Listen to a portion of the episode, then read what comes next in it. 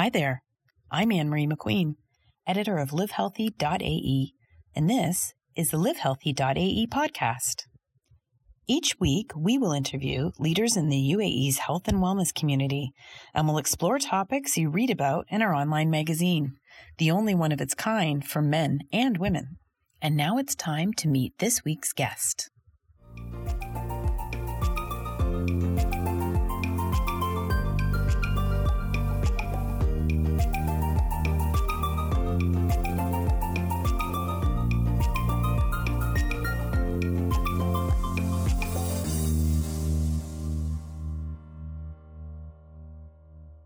So today I have Danae Mercer, who is a lifestyle and travel journalist, a content creator, and in the last two years has built up a following of more than 100,000 people on Instagram and a really healthy Facebook community focusing on the area of body positivity. And so we want to talk about all of that. Danae has also written extensively for Live Healthy, and she was a featured panelist at our Live Healthy festival in January talking about this very issue. Um, so let's sort of go back. I met you, uh, I think, when you were editor of Women's Health, Men's Health, um, and I, I was writing for you.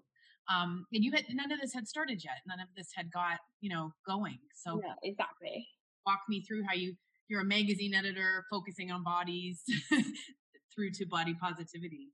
Yeah, well, I think the body positivity stuff started for me in I started publishing and sharing stuff in April 2019. Okay. But I think I like the year before, I would say November, like 2018. So I still at Women's Health at this point. I came across um, Sarah Shakeel's. She did a whole campaign around glitter stretch marks. So she's an artist, a kind of a digital artist, and she did a campaign that reimagined stretch marks and made them something very beautiful. And I, I came across it because I was writing about it for the magazine. And I just remember being so odd and it like flipped a switch. It changed my perspective over something in a very strong way. And it, it opened me up to the idea that, okay, well, maybe these things that are traditionally seen as, as flaws could be very, very beautiful. It's just societal constructs. So from there, I started um, broadening kind of like the the content I consumed, what I look at, um, what's on my social media feeds, and all of that. Just I guess it just started to change what I shared and what I created. So that's how it began. And meanwhile, you're in like mainstream magazine media, so mm-hmm. you're you're putting out the most beautiful looking photos, and you're doing photo shoots where you're angling people and you you're also taking beautiful photos of yourself because back then you were you were on Instagram, but it was more sort of photos and captions. So yeah. how did you sort of shift from the making everything beautiful to like making flaws beautiful? Like you, they flipped the switch, but how did you do it on your Instagram? How did you start? Well, I didn't I didn't start on my Instagram until I was out of women's health because I think at the magazine I was very aware of the fact that I was representing a brand Mm-hmm. you know, and it's a great honor and it's an incredible blessing. So I didn't start my own stuff, kind of the body positivity stuff on Instagram until I had gone freelance. And at that point, I had just a lot more freedom to be myself, to focus on my own work. And I think I had reached a point with my luxury content where I was feeling really disconnected from it. You know, it was, it was gorgeous, beautiful stuff and incredible experiences, but didn't really feel like me. Mm-hmm. It just wasn't what I was thinking about, what I was consuming, what was on my mind, what I enjoyed. So it just got to a point where the stuff that I was creating, the ultra luxury stuff, didn't really read, uh, resonate with me, what I wanted to be talking about with what I was consuming. So in April, the very first kind of body positivity post I did was a picture I took on the beach, and it was front facing. Um, my abs have always like I don't retain weight on my abs. I retain weight on my hips and my thighs. So every picture I had ever done for Instagram was always quite front facing, and it was, you know, playing on my strengths. Mm. And this picture, I showed my thighs and my butt as well, which traditionally I'd been so embarrassed about and so ashamed of. Like I always kind of hid it, even when I was with friends. You know, like you're like, oh, this is a bad part of me. And I just haven't since that picture. I haven't I haven't looked back. and I've got to say, you know, I've been watching you the whole time, and I'm a lot older than you. But I think I told you this that for me, I mean, what Danae does is she posts photos, unflattering photos of yourself, and you're someone who I think has like um, an amazing figure. Like I would think that you would think your figure is amazing, and I realized along the way that the women I think who have amazing bodies don't always think that. And so, what's the point of any of us worrying about those parts? And honestly, watching you, you know, whether it's cellulite or your hips or bloating or whatever, you've norm- been normalizing it for me. So I can't imagine what um, has happened for other people. But like, were you sort of healing as you were going? Like, how was it going? Like, did you post a picture and feel really vulnerable ever, or how did that process work? Absolutely. I, I think I'm constantly healing. I think a big part of why I do this and why I believe so strongly in it is it's helped me. Mm-hmm. And every time I post something or I story something or I talk about, you know, whether it's bodies or eating or mental health, these are often reminders that I myself need or I take benefit from hearing. So every time, every time there's something in that that makes me feel vulnerable, you know, because it's always a little bit scary. Like being your your true self, your authentic self, mm. is scary because it's not just a mask that people can hurt; it's you. Right. But it, I wouldn't change it for anything because it's helped me become way more comfortable in my skin and learn a lot more about community and the power of women when we stand together you know, all these really incredible things. And when you feel vulnerable like that, how do you deal with that feeling? Because I think maybe people feel like you shouldn't feel that feeling. Yeah, of course. I have I have bad days, I have good days, I have vulnerable days. I have days where I look in the mirror and I think, ooh, you know, and days where I'm like where I'm like Lizzo sassy. Like it's, it's that range. But I think what I've learned through this process is no matter if I'm having a good day or a bad day, you know, I still need to protect my mental health. I still need to treat my body kindly. I still need to fuel it. It's emotions are going to go up and down and vary. And I'm going to have days where I'm bloated. I'm going to have days where I feel strong. Throughout all of that, like I still need to respect who I am and cherish that. And so that's something I've just, I guess I've just learned along the way we are not one paint color. We're not just one specific thing that matches for everyone else. We are complex and diverse. And you're in, re- I mean, you have had an eating disorder and you recover, you're recovering. I, so can you just sort of walk me through what happened and how it came about? Sure. Well, my eating disorder, I guess, kicked off properly when I was 19.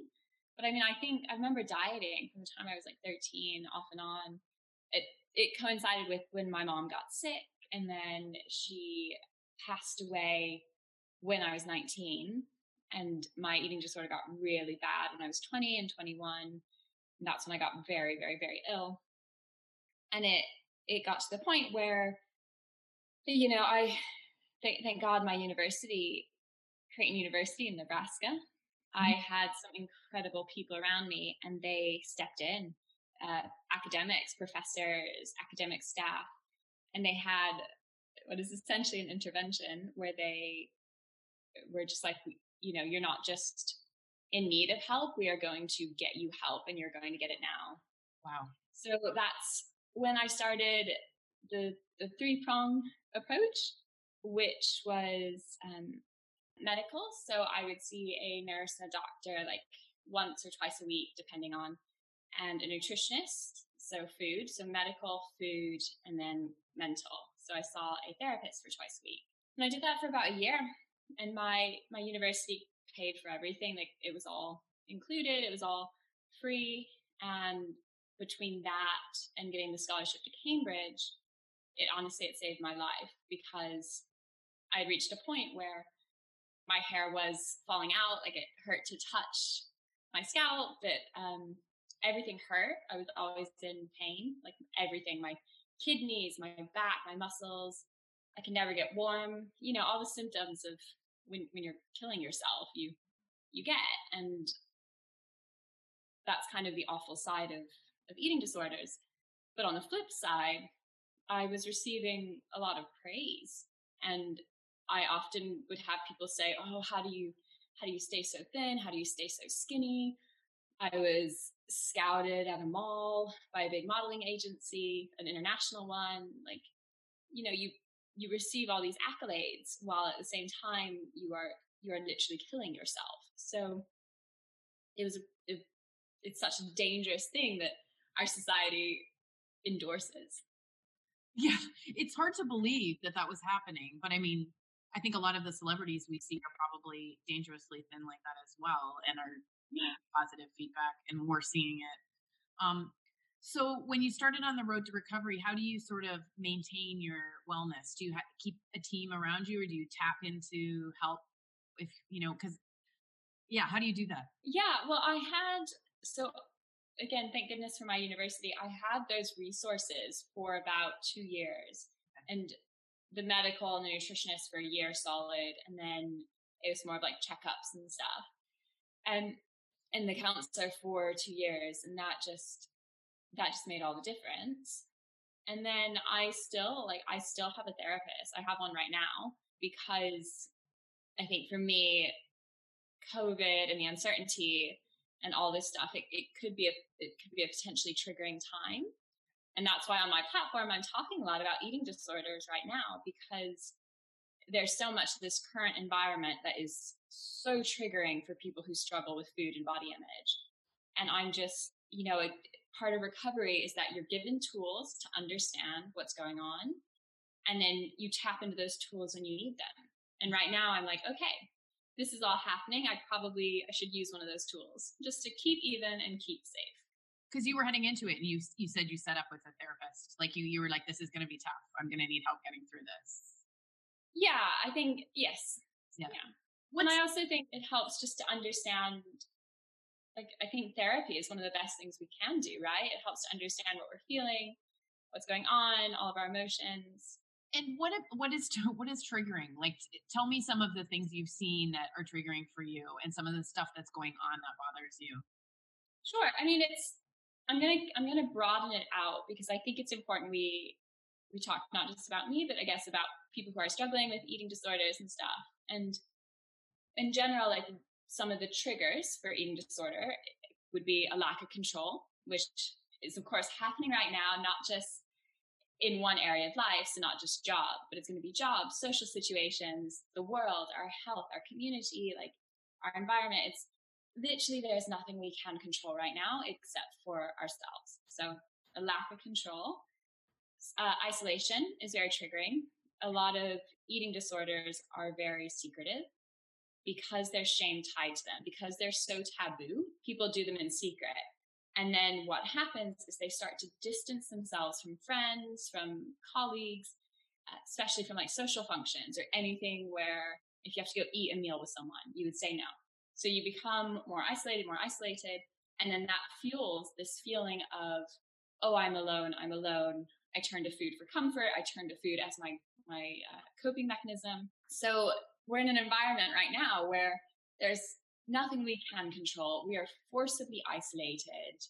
And then a lot of people as well are dealing with their routines are messed up, right? So you can't go to the gym, you can't work out, you can't eat the way you normally would, or whatever structure you have in place has just kind of shifted. So all this stuff combined with all these horrible, horrible, like quarantine 15, like, oh my God, you're to get fat in quarantine. All this body pressure.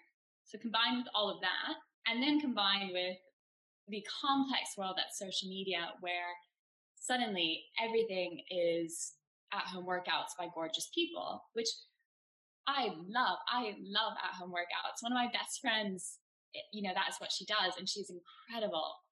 But I think all these things together, if you are someone who has struggled with disordered eating or has struggled in the past, can create a very tricky environment. Right. So you always have to be well, I guess if you've had disordered eating, then you always have to be aware that it's a it's a factor. It's not something that you leave in the past and you get over. Like most mental challenges, I would say, right? They just are always sort of there and you have to be proactive. Yeah. What's the worst thing you've seen um, on social media, like um, about the quarantine 15? Or I saw a lady that was like a Jabba the Hutt laying on a couch, and I can't even remember the caption because I was like, you know, I know. I there's so many. There's so many, and like Barbie looking skinny and then looking overweight, and it's like me before quarantine and me after, or you know, there's so or just celebrities looking super thin and then larger, and it's just it is.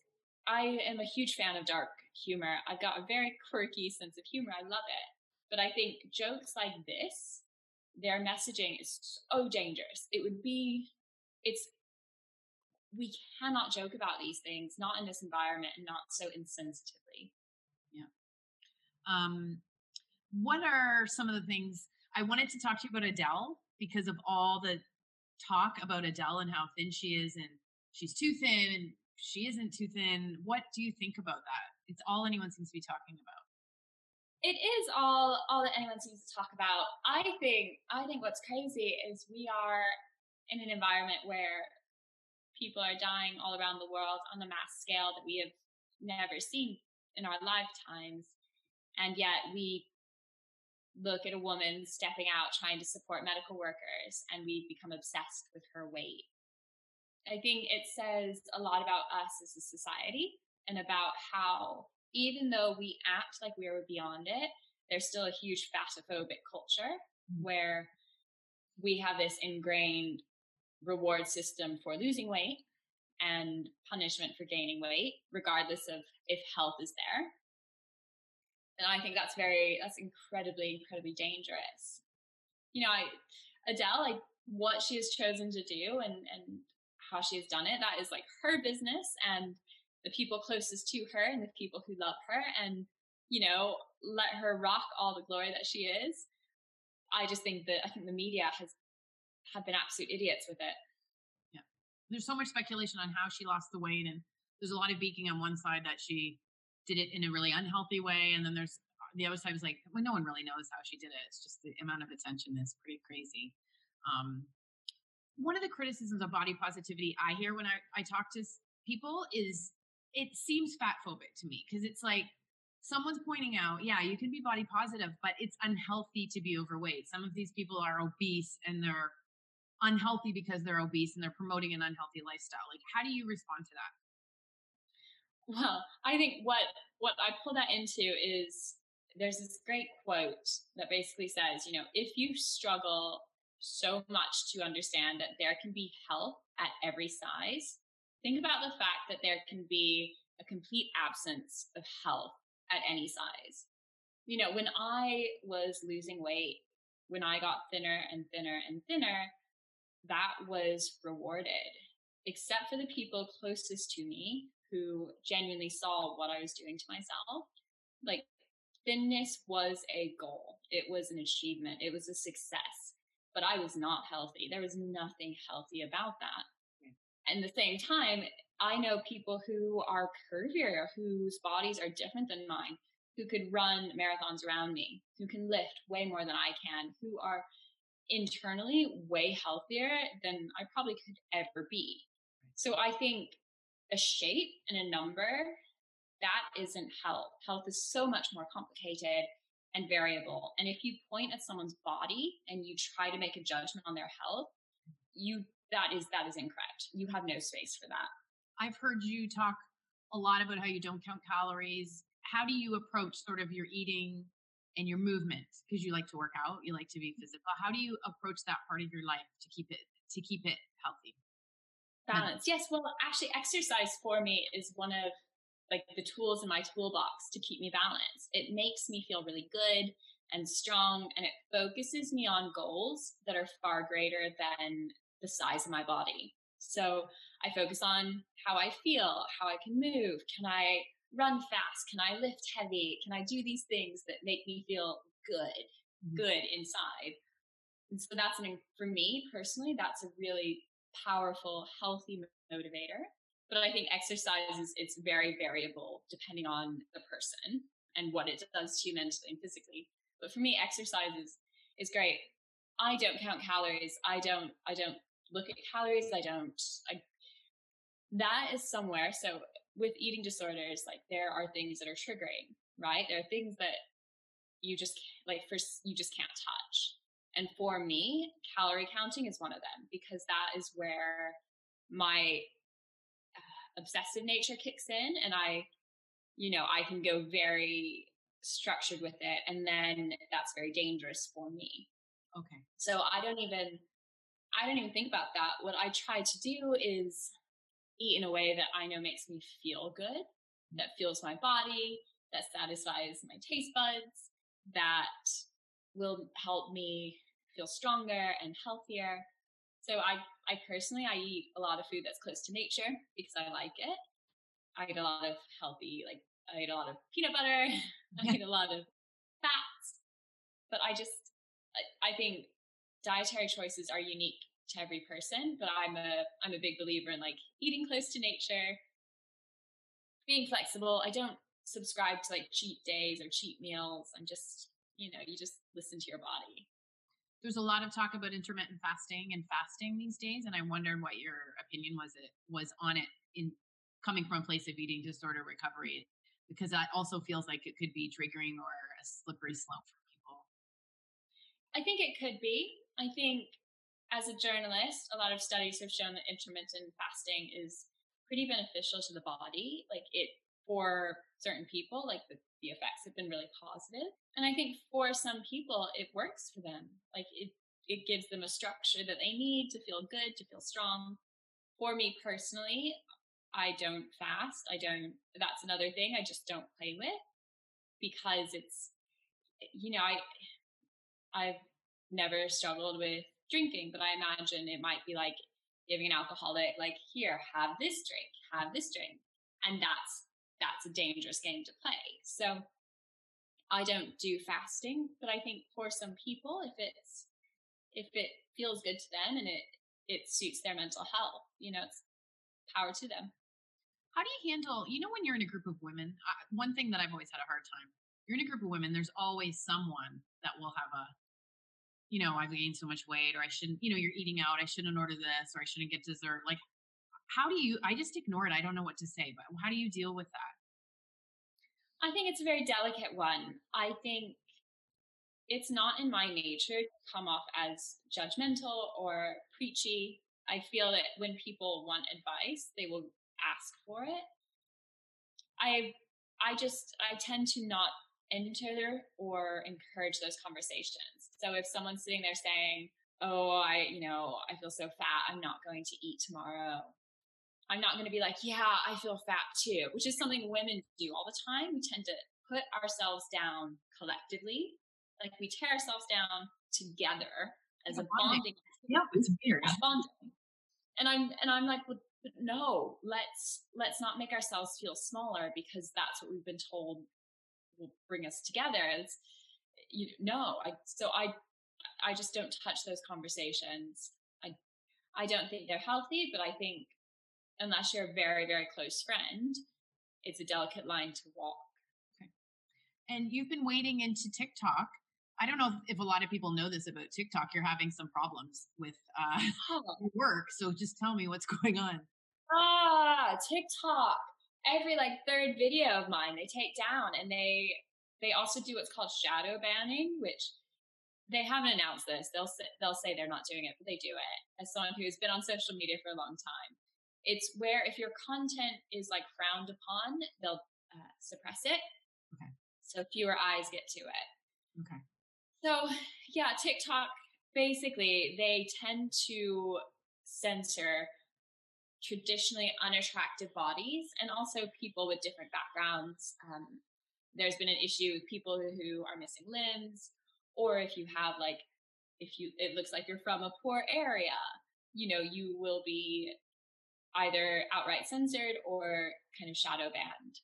And there's a huge issue on the platform at the moment where a lot of body positivity influencers are having their content censored. And it's not because, you know, at, at first I thought it was my, my first time. I was wearing a swimsuit and I was like showing my cellulite on my thighs and they took it down. And in my mind, I was like, okay, well, it's because it's all teenagers and no swimsuits. I got, I gotcha. But that's not true. That's not true. There are loads of bikini videos and quite, there's a lot of like quite kind of sexual content on the platform. Um, it's just anything to do with like tummy rolls or cellulite or again, traditionally unattractive. That's what they're censoring. And earlier in March, a, a document was released about TikTok's original brand guidelines. And in that document, they actually said, yes, well, base, basically, we don't, this is paraphrasing, but we don't want ugly things because people don't watch ugly stuff. We want like attractive stuff. Wow. So that is that is their policy as a platform, which is horrifying when you delve into the fact that so many, so many teenagers are on this platform, and there is so much about diet, weight loss, getting skinny, getting skinny fast, physical appearance, tearing yourself apart. Like so many of the memes are like, look how ugly I am. It's it's it's horrible and you need I mean, why don't we create a space for teenagers to see a diverse range of bodies? Like why this is a beautiful opportunity. How many videos have you had that you've done that you've had taken down? Probably about five or six. Um, wow. And a, a friend of mine, uh, Mik Zazon is her name for anyone listening, Mik Zazon, but she's a very big body positivity influencer. And basically, her entire account right now is kind of under review. So everything she posts gets suppressed. It's really frustrating. I mean, it's not a public company. Obviously, it's a company that can do what they want, but it is so damaging for kids. Okay, so I'm I I want to know about when you get a hundred thousand followers on Instagram.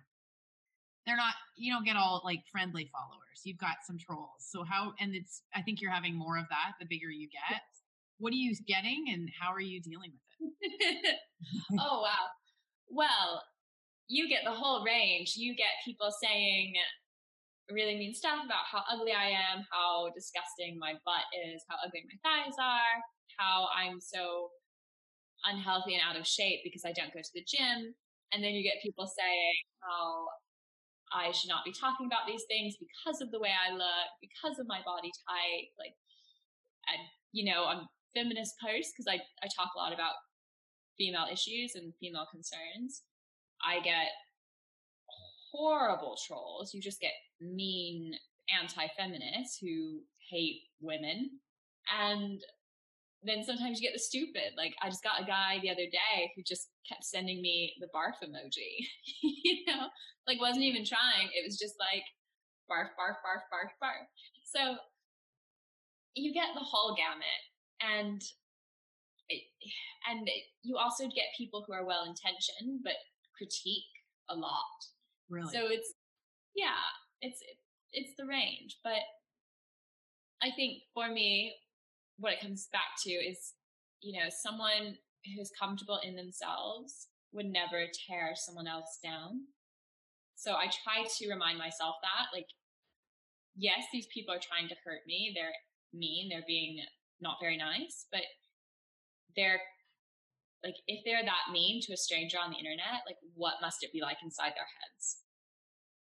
I'm also interested in who's because you do collaborations. That's you know mm-hmm. obviously part of your income and um, livelihood. But how? What do you? What is offered to you, and how do you choose? Yeah, I I'm really fussy with the brands I work with. Very, very, very fussy because I know. I'm protective over my community, and if I work with a brand, especially now, I want it to be one that I'd want to work with for free. Do you know what I mean? Like I like I want it to be a brand I genuinely believe in and I support. So it's things like I worked with Dove recently, and that's a bucket list, and I'm so excited. And that's kind of a, a dream brand to work with. Um, someone I I hope would work with me more. If Dove, if you're listening, because for obvious reasons, I mean they're just incredible. Um, I've signed on to Women's Best Clothing, so just their clothing line, and that's you know I've been using their clothing for over two years now, so it's a product I love. I really support. I wear it all the time. It's things like that that I'm like, okay, this is something I 100% believe in. I've been approached by stuff I don't believe in or products that I don't support or things I don't stand behind. And sometimes there's a lot of money there. Right. But at the end of the day, it's trust is very hard to build and very easy to lose. Mm-hmm. And it's not, it's just not worth it. Yeah. And what do you get from your what kind of love do you get from your followers what kind of stories you're always posting like the people writing saying you've changed oh yeah i'm so grateful for them i i i get i counted the other day because I feel like I'm spending hours responding to DMs and I don't even make a dent. And I was like, I just need, I just need to know. I'm getting around like 300 brand new, brand new DMs every day. And they're these incredible stories of women making their own transformations, of trying something new, of, you know, I'm really passionate about throwing away your scales. So it's stories about women throwing away their scales or wearing shorts because that was always a, a phobia of mine, wearing shorts because I've got cellulite on my legs. So then they're wearing the shorts. Or it's, you know, I, I saved on, I, I started an album on my phone because sometimes I'll read a message and then it'll, it'll make me start to cry. And I got one the other day where it was a teacher who had a 14 year old in her class who was struggling with body image. So the teacher shared my profile with her. And then the 14 year old shared it with her friends. And then now in their Zoom classes, sometimes they'll like reference some of my quotes and things like that. Oh. And I think in the midst of all this TikTok struggle where I'm like, I just, I just want to help the teenager that I once was. Like, I just want to, I, please, goodness, let me talk to them. Just to know that somehow, somewhere, maybe I've helped one little 14 year old. Like, that just, that just hit me in the feels. well, I bought a pair of jean cutoff shorts last year, and I credit you.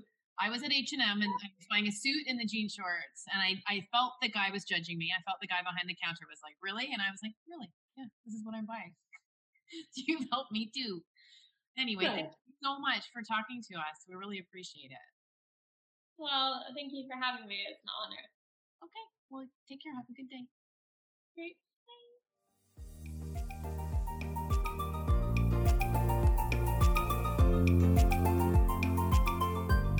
That's it for this week.